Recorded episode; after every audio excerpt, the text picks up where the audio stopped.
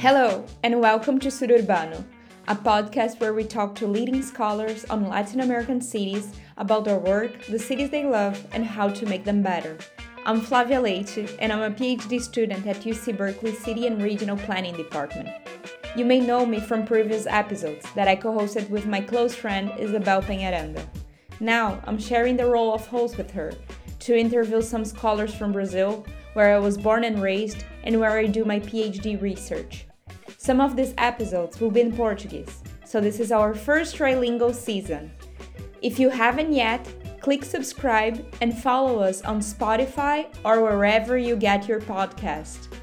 Our guest today is Gabriel Feltran, full professor of sociology at Sciences Po. We're going to discuss his book Stolen Cars A Journey for Sao Paulo's Urban Conflict. Stolen Cars is an ethnography of urban inequalities and violence in Sao Paulo, told by Gabriel and 10 other contributors. Through the journey of five stolen cars in the city, they tell us how stories of everyday life in Sao Paulo are intertwined with global capitalism. They discuss which social actors are involved in the journey of a stolen car and how the theft of a car is associated not only with violence, but also with socioeconomic, racial, gender, and spatial inequalities. This will be a super exciting episode. Vem com a gente! Welcome back, everybody, to another episode of Sururbano. This is a special episode, not only because it's the first time that I'm hosting, but also because we have two amazing guests. First, my colleague Marcos Campos, who I met while we were undergraduate students at the University of São Paulo. Welcome, Marcos. Uh, hello, everybody. Hi, Flavia. Uh, I'm really happy to be here with you and all. I'm urban ethnographer and postdoctoral fellow at the Brazilian Center for Analysis and Planning, and also a research associate at Casa Group, a research group in Rio de Janeiro State University, which is hosted at the University of São Paulo. So in my PhD in sociology at Rio de Janeiro State University, I built an ethnographic work following the everyday life of black poets from the peripheries of Rio de Janeiro, moving around the city to reflect on issues of contemporary livelihood strategies, urban futures, mobility infrastructure, and city making in the urban peripheries.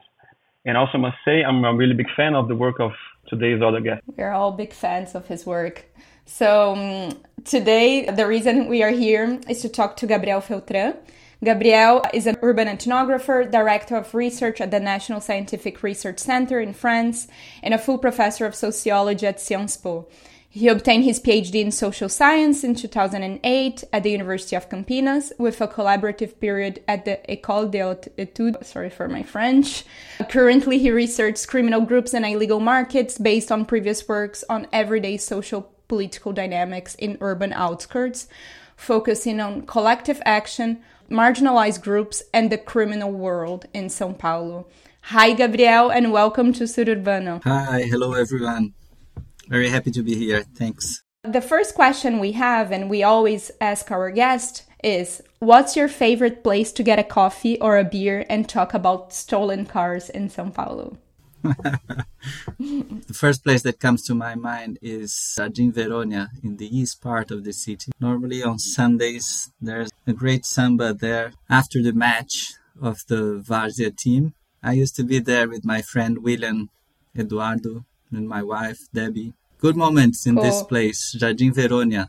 Zona Leste de São Paulo. Eduardo Marques, last time he was saying that his favorite place, place is São Cristóvão because of the soccer references. Ah, okay. You um, see that. Um, Brazilian yeah. males. we have a pattern. okay, so now to serious questions. So we would like to start with a question about yourself. So we know that you have a bachelor's degree in veterinary medicine before switching to social sciences. And then you have a PhD in social science and have become a reference in the study of crime and violence in urban centers. Can you tell us about your journey and like what brought you to these topics? Yeah, it's a very unusual journey. Actually, I had a lot of veterinaries in my family, and I started studying in the University of São Paulo very young I was 17 years old, I followed the path. And then I was there in this course that is very interesting for many reasons. But it was not my choice at all, not my profile. So I, I decided I was much more inclinated to these human sciences approaches and started to work in the favelas in Sao Paulo. We had a huge conflict in the university. The, the university guard killed a kid. I think he he was 12 years old or something like that after closing the university gates because it was the beginning of the violence period in São Paulo, early, early 90s. And it became a problem. The university was occupied by many people. Me, myself, I was a neighbor of the university at that time. We used to play football in the central square uh, with a lot of guys from popular neighborhoods around. In this moment, we had this huge problem. It was start for me to thinking about this, the, those issues of inequalities and violence that were like part of my personal formation as someone who was who who grew up in in São Paulo as a, an adolescent. So I decided to start to search for something to to work related to it. I started in a interdisciplinary group doing social service in a favela close to the university. And it was an encounter, a passion. And because of this type of work, I decided to change my career and to study social sciences, especially anthropology, sociology. And here I am. Beyond the city of Vol, Sao Paulo is the city of cars also, or of stolen cars. According to the book in 2016, there were 400,000 cars stolen in Sao Paulo. And the book begins with an experience that is very common for those who live in Latin American cities, which is to have their car stolen, or at least the fear that the, their car will be stolen. So the book tries to show that this is not an ordinary experience that is part of a larger urban phenomenon that structures cities. So as you describe, many people make money from the moment a car is stolen. So, what do stolen cars teach us about urban inequalities and urban violence? For us, the stolen cars issue was a perspective for us to see, to look into urban conflict in Sao Paulo. Not only the violent conflict, but also the, the reproduction of inequalities in the city. So, what we did was to follow and to reconstruct typical journeys of stolen vehicles in the city. Five, to be precise, five different cars stolen in different parts of the city and in different situations. All of those situations where we face situations like that in the field and we reconstruct the trajectories of what happens with, with the cars after the theft. For example, one more cheap car is stolen from a professor in a school and then it is taken to a favela and dismantled there. Another car is stolen and sent to the border Brazil Bolivia to be exchanged by drugs and guns. Another car is stolen in the western part of the city and used to do another theft, which is also very common, etc., etc. We start to see that those cars are in the basis of different urban markets, urban economies, not only illegal ones, but also legal ones. For example, auctions, insurance companies are earning some money with the cars and etc. So we start to show how those economies are fed by illegalities and how different from what people normally say the legal economies are completely entangled with the legal ones and they are reproducing inequalities and violence so we start for example to show how much each of the actors earn with the stolen cars, and we see that the one who is there taking the risk to steal a car uh, violently or not, he is the one who earns less. And someone who is very far from the theft, for example, the owner of an insurance company, he's earning a lot of money with, with each and every stolen car in the city. So then we expanded a bit this discussion and we are in the moment working on a larger project on that we call global car studying the these second-hand markets of vehicles around the world. Yeah. In the book, you argue that to understand the conflict surrounding stolen cars, it is necessary to go beyond the idea that the only entities governing conflicts and regulating urban order are state institutions and agencies. On the contrary, you introduce the idea that there is a coexistence of legitimate or social orders, which you refer to as normative regimes. So, my question is what are normative regimes and why are they so central to the interpretation of conflicts in the city? Yes, we when we study power and, and politics, normally literature is so state centered. Normally, we think that what happens beyond the state control is something that is deviance or something that is crime or something that is illegal or something that we should avoid or something that it's not. That it's normally what is beyond the state regulation and all the government beyond state regulation is considered to be something to be avoided. And we try ourselves to avoid this perspective. We try to describe what happens. And when we describe what happens in cities, we see many other types of government in the everyday life and many types of actors trying to regulate or to govern city life. So, what we call normative regime is a kind of framework for the everyday action in the everyday life of people. So sometimes we act beyond the state law. I would say many times we we act following other types of values. So that's what why it is normative. So my family values, my personal values, my moral values, my, the, my community values, my the types of things I think should be done, even if there's no law regulating this. And many people do that. And this is, of course, part of the, the power struggle of conflicts in, in, in, different urban situations. We use, in our case, at least in, in uh, drawing from Sao Paulo situation, we used to talk at least about th- three different power regimes and different normative frameworks that are very clearly used in everyday life, in, in especially in the poor neighborhoods. So the law of the state, for sure, but also the law of the crime. For example, when someone is stolen in a poor neighborhood in Sao Paulo, normally this person won't call the police, can't call the police, but have to refer to, to call criminal guys the guys who are responsible for the discipline in the zone to try to get back the stolen stuff and etc. So in this case, crime is delivering informal and extra legal justice. They are not like for in the perspective of this person, they are not doing other crime. They are replacing the actor responsible for the justice. In the book, you also make this persistent argument that legal and illegal markets are not separate, as you've just mentioned.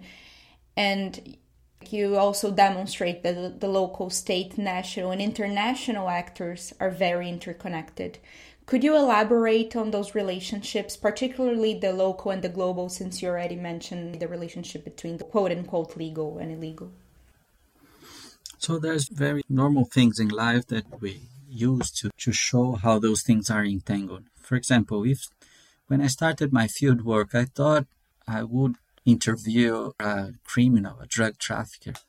And I thought at the beginning, I was a young scholar at that moment, I thought they were very different people and they would live in a in an underworld very different from my world.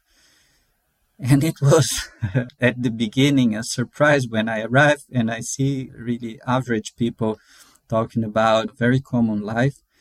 And we go to the shopping mall and we buy things and we do things exactly others. And we are not living in this very uh, distant and dark life. Actually, people were more or less like me, using the money they got illegally to deal with their with their average life. So if the guy earns some money dealing drugs, he will use this money normally in legal activities.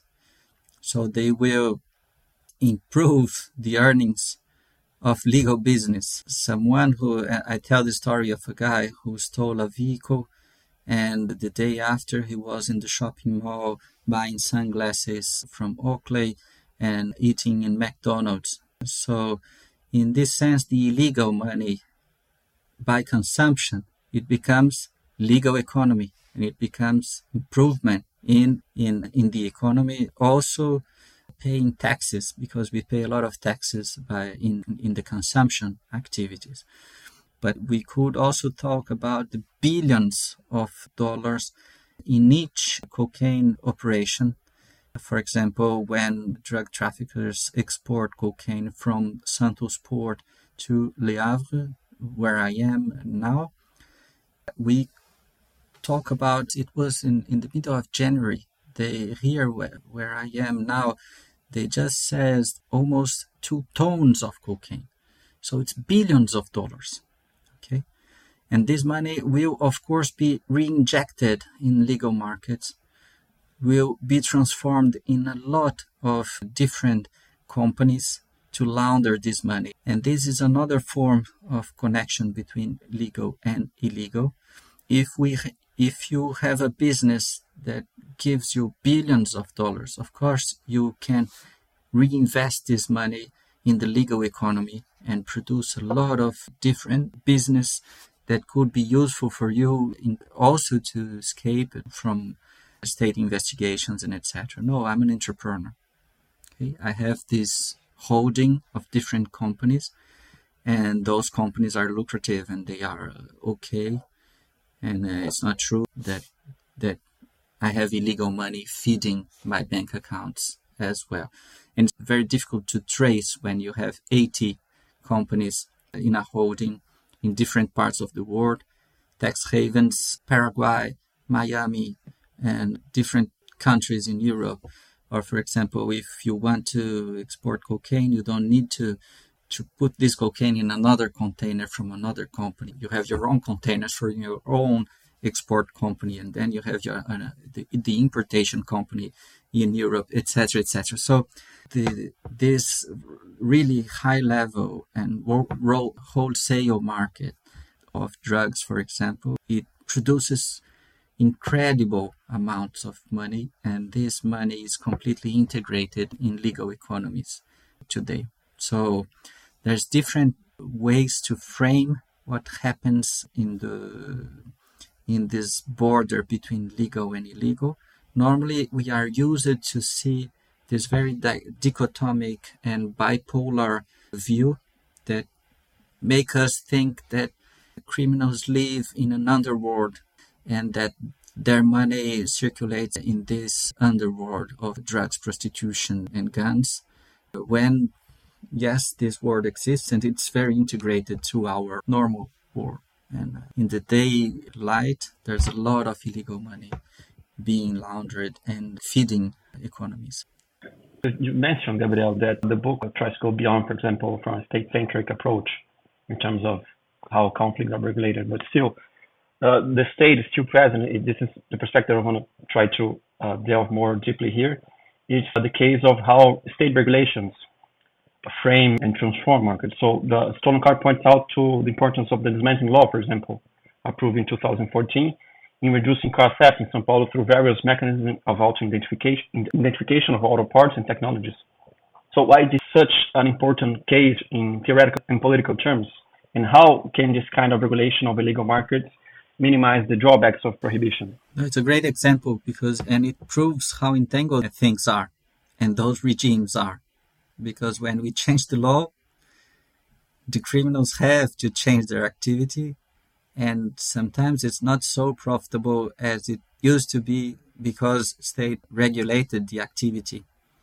So it happens in different countries where we have different types of regulation in drug markets, for example.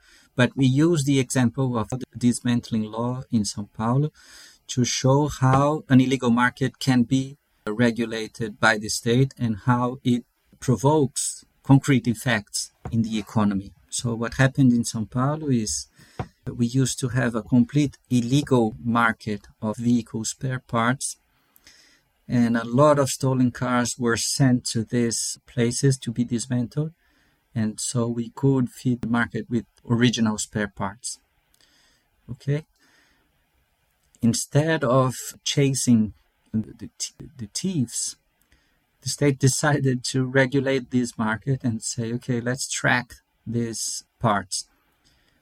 Let's put a QR code in each of the part that is official to be to be sold in the market. And with this QR code we can trace the origin of the part. It's a very simple technical mechanism. And it makes a lot of difference because when the state said okay you have some time to be a regular store and to sell spare parts and legal ones you have to register in this system and etc we will send you the QR codes and etc. People said, okay, let's enter this market. Let's try to have this regulation and to be part of this legal business instead of being in this gray zone between legal and illegal. And of course, the car theft decreases a lot after this law. It doesn't end because, in a sense, it's ve- it's economically very profitable to continue to use stolen cars, but it decreases a lot. And the fringe of stolen cars in the entire market of spare parts decreases a lot. For us, a kind of proof that those regimes of regulation, th- those normative regimes, the criminal one, the state one, they are in connection. They are not completely isolated. Thanks, Gabriel. Now we have a question about methodology. I think you already mentioned when you introduced the book in your first question, but the book is organized around five typical journeys, one what you call typical journeys of five stolen cars in São Paulo. So how is it that you and your co-authors were able to learn about stolen car market in Brazil and urban, I mean about urban inequalities and violence more broadly from particularly five stories of stolen cars? So when we started studying those car journeys, we understood they were very repetitive. Talking to the police and talking to some thieves, we asked very simple questions. What do you do with this car? Or what has happened with this car when you found it and etc. It was very regular. So people said, no, I take this car and I give it to someone who I don't know exactly what he will do with this, or no, this car will be dismantled in that place. Or, for example, when the police shows that for this bank robbery they used a lot of stolen cars, so we say, okay, a stolen car can be used in another crime. So we see, for example, a lot of videos in the YouTube, videos of CCTV or cameras in the helmet, things like that, showing how the theft itself it happens. And then we could visit some police departments and there were some yards with a lot of cars. Why those cars are here? Because they were stolen or because people couldn't pay for them or because they were seized and etc etc and then we we discovered that cars could also be used to be exchanged in the borders for especially cocaine but also in different parts of the brazilian border for different products electronic products cannabis and etc and it's a specific market in some places. For example, Toyota Hilux, a pickup truck, won't have exactly the same niche of market than a small vehicle or than a big truck, for example, or a luxury car. So they have very different destinations after being stolen. And we try to account for this at the same time, this complexity and these regularities. And the journey were inspired in basically by two anthropological works. The one about who follows a flip flop comes from Caroline Knowles, and the one who follows a mushroom coming from Anna Tsing. So those are the, the books we read before starting to reconstruct our journeys. So one thing that Marcos and I uh, we were discussing is that often in any written work that involves more than one author we see different styles and of writing right? And the end result often does not sound like one voice right? But this is not the case of your book. It's amazing how even though it's the research of 11 ethnographers the final product is very cohesive and we're thinking gabriel can you tell us how did you the 11 of you achieve that? You're the editor, but. Yes, we had three different moments. The first moment, the authors wrote the chapters. So the first moment, all, the whole group decided the structure of the book. and the contents that we would use to describe these trajectories in different chapters. So we decided to have all the cars being installed in, in the introduction in chapter one, and then chapter two, state response. Chapter three, insurance companies, how they respond to crime. And then chapter four, the auctions, I think. And then the dismantling law. And then we go to the more urban discussions uh, in the end of this the book. And in the conclusions, we will have the waste. After being used and stolen, resold, and etc., what happens with the car wrecks. Uh, we decided this structure together, the, the entire team. Then we said, okay, let's write those chapters. And then different groups of researchers they decide to to the contents, the specific things, and the and they wrote the chapters. And of course, as you said, 11 people working together. So you have very different styles of writing and different types of organization. And sometimes pe- person or the people working on chapter five, they don't know exactly what happened in the chapter two. And it's a quite narrative book. So we used to, we had to review this many times. And then we decided to have a group composed by the most experienced researchers in the group. So, in this case, myself, Luana Motta, and Deborah Fromm, that we call the editors of this book at the first moment of editing this book. And we three, we read all the chapters and we started to edit and to harmonize the style and etc. And then a third moment that was me, myself alone, doing editions and trying to have this work done to, to so the book would be would be an entire text, not a not an organization of chapters. As we come to the end, we wanted to talk about a team that runs through the book as well, but it's more explicit presented in a Cebrap blog post that you wrote on the totalitarian movement in Brazil after 2013 uh, which I will include in the show notes.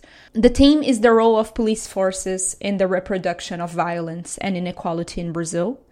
And you write about the transformation of the ideological or political discourses and practices of police forces since the 1990s, uh, but particularly in the last years, and how they are linked to social political changes in the urban peripheries. And I was wondering if you could describe these recent transformations of these ideological discourses and practice of the police forces and how they relate to Bolsonaro's ideology and discourse. I know it's not completely related to the book, but we, you have been writing about this, so we're interested. They were all based on this marginal perspective, I would say. Okay, so different empirical situations that led me to think about the politicization of the police, the role of the military police in this movement, the discourse of the police coming as a reaction both to the democratic achievements and the criminal expansion in the country. The, the anti intellectualism of these discourses that could be something for us to reflect upon. And I was really trying to remember uh, the situations I lived that could that could show us what were the turning points in this case. For example, I remember that I was doing field work in the eastern part of the city for years, and there were a lot of, and I was close to a human rights center, very grassrooted in the neighborhood and I was reading, I was listening to many situations of police violence. And when the police violence became very strong, we used to have these moments where the activists of these human rights centers they call uh, the person responsible for the police in the area and they try to have a discussion with this person saying look the policemen are acting as a thief. He is doing extortion. he is beating people. Even he is trying to kill people here. And we, it's not what the police should do. And of course, the institution reacted saying, "No, of course not. We have to listen to you. We have to to see what happened in the neighborhood." At least in the, in this institutional phase, the police was very Republican until 2013-14. Then this the same situation happens again. We have a lot of police abuse and police violence in the community, and the Human Rights Center called the responsible for the police in the area and this person says, and he arrives in the discussion saying, I think there's a kind of mistake here. You are defending the thieves against the police, and we are the police against the thieves. Who is the right? Who is the wrong? So this happened. This type of things happened in different parts of the city, in different regions of the country, I would say, more or less at the same time. So if the if it happens in the base, it can be something very isolated and without importance for the country. But then we see that it's happening regularly in different parts of the country. And then we see that this kind of far right ideologies are circulating in the churches, in the police departments, they are talking about God to train the police in another city, and then we ha- we we see the Freemasons calling the police guy to do a kind of speech for them, and then they talk about politics and how important it is to be united. And then you see people not talking about the law, but talking about God to state what we they should do etc., etc., etc. So these small interactions and these small situations in the field could, and I believe in that, and my method is a bit like that, could show something that we couldn't see before this this type of event. And this is more or less the intention of these these articles. They were not made to to produce a kind of mature and established framework to to understand the political scene, the political sphere, but they are made to contribute. They are made to okay, let's if we look from our own perspectives, what could we see? What could we add to this debate? like the mo- the moral crusade you mentioned in this article is still very much going on in evangelical groups and the police force. Sure. So yeah, I there's not a lot to be hopeful about. Yeah. No, actually, the elections we were, of course, very relieved when we see that Bolsonaro was no longer the president. But the same project they won in São Paulo state, in Rio state, in Minas state, the three most populated states in the country. Then they have a strong group and much more than the left and the center left in, in or the progressive forces in the Congress. Then they have a lot of influence and very strong influence in the public ministry. Then they have the liberals the professionals, the, the, a lot of countrymen, farmers, and people in the countryside. Then they have this very religious, yeah, the financial groups, the evangelical groups are not all of them, but most part of them connected to these far right ideologies as well. So we see that they are very strong in the country and they they are alive this movement is alive and as sociologists we can we cannot avoid to see those things. Last question which is related to the previous one. We have seen an increase in violence in recent years not only in brazil but throughout latin america for example in ecuador violence has recently increased to the point where the tv station was attacked on the air and yesterday the day before we are recording this podcast bukele was re-elected in el salvador so in brazil the police are breaking records in the murder of civilians and so on it seems that neither the right nor the left has a good plan for public security, which is something that I think you're starting to say uh, in the previous answer. Is there a fundamental difference in how political groups on the left have worked to address this issue compared to the right? How do you think about those issues? Thanks for this question, Marcos. I think, at least in Latin America, the left is not thinking about public security in a very clever way, I would say. The very average discourse in the left is structural and it's based on a statement that the more democratic we are, the more equal we become, the less violent behavior we will see in the country and the less crime we will have. So it's there's no actors in this analysis. We have a structural perspective and then we say, okay, let's do nothing in terms of security. Let's do not think about security. Let do not let's do not talk about security. But let's talk about inequality, let's talk about human rights and etc.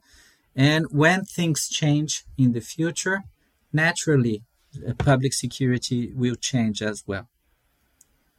And it's simply not true.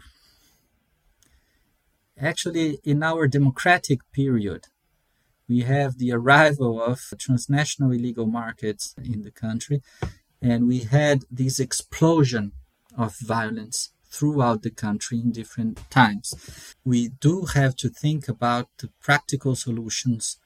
We do have to think about public policy in security we do have to think about how could we deal with the very strong problem related to victimization, to urban crime, to illegal markets, to violence in general. So we have to think about those issues and to produce public policies to address the concrete cases people are experiencing. And meanwhile, people are discussing the new drone that they will buy from Israel with public funds. So we have to enter this discussion and have good people, qualified people to do it. As we have in the health policies or in the education policies or in the social service and the economics and etc. But we don't have this qualified discussion in related to security. I mean, I think you are kind of trying to push for this qualified discussion in academia by bringing this very concrete and, like I would say, even policy oriented suggestions, right? And even though we're not very, we're not ending on a very hopeful note, I think this is important. yeah, I don't think I don't think it's I think our task is really to produce these uncomfortable situations so people could think about solutions and it won't come from an idea. It will come from mobilization of resources from different parts of society. And I think there's not so much room for very optimistic thoughts in public security. But in a sense, there's a colleague, Joana Monteiro, who always says that our security model is so wrong and it's producing so many harms that if we start something new, it could work.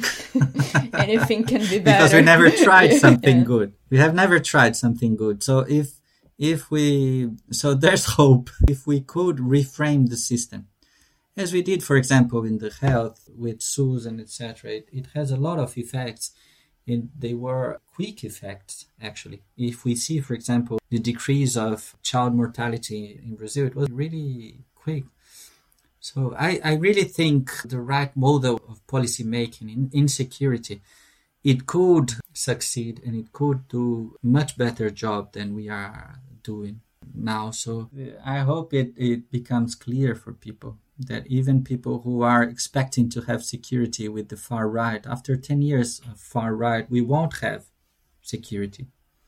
And it will become clear as well. Thank you, Gabriel. Thank you so much for sharing. And we hope to meet in person, the two of you. You will be in Europe, but eventually in São Paulo in a bar, not in a soccer bar. Sur Urbano is a product of Latin American Cities Working Group, based in UC Berkeley.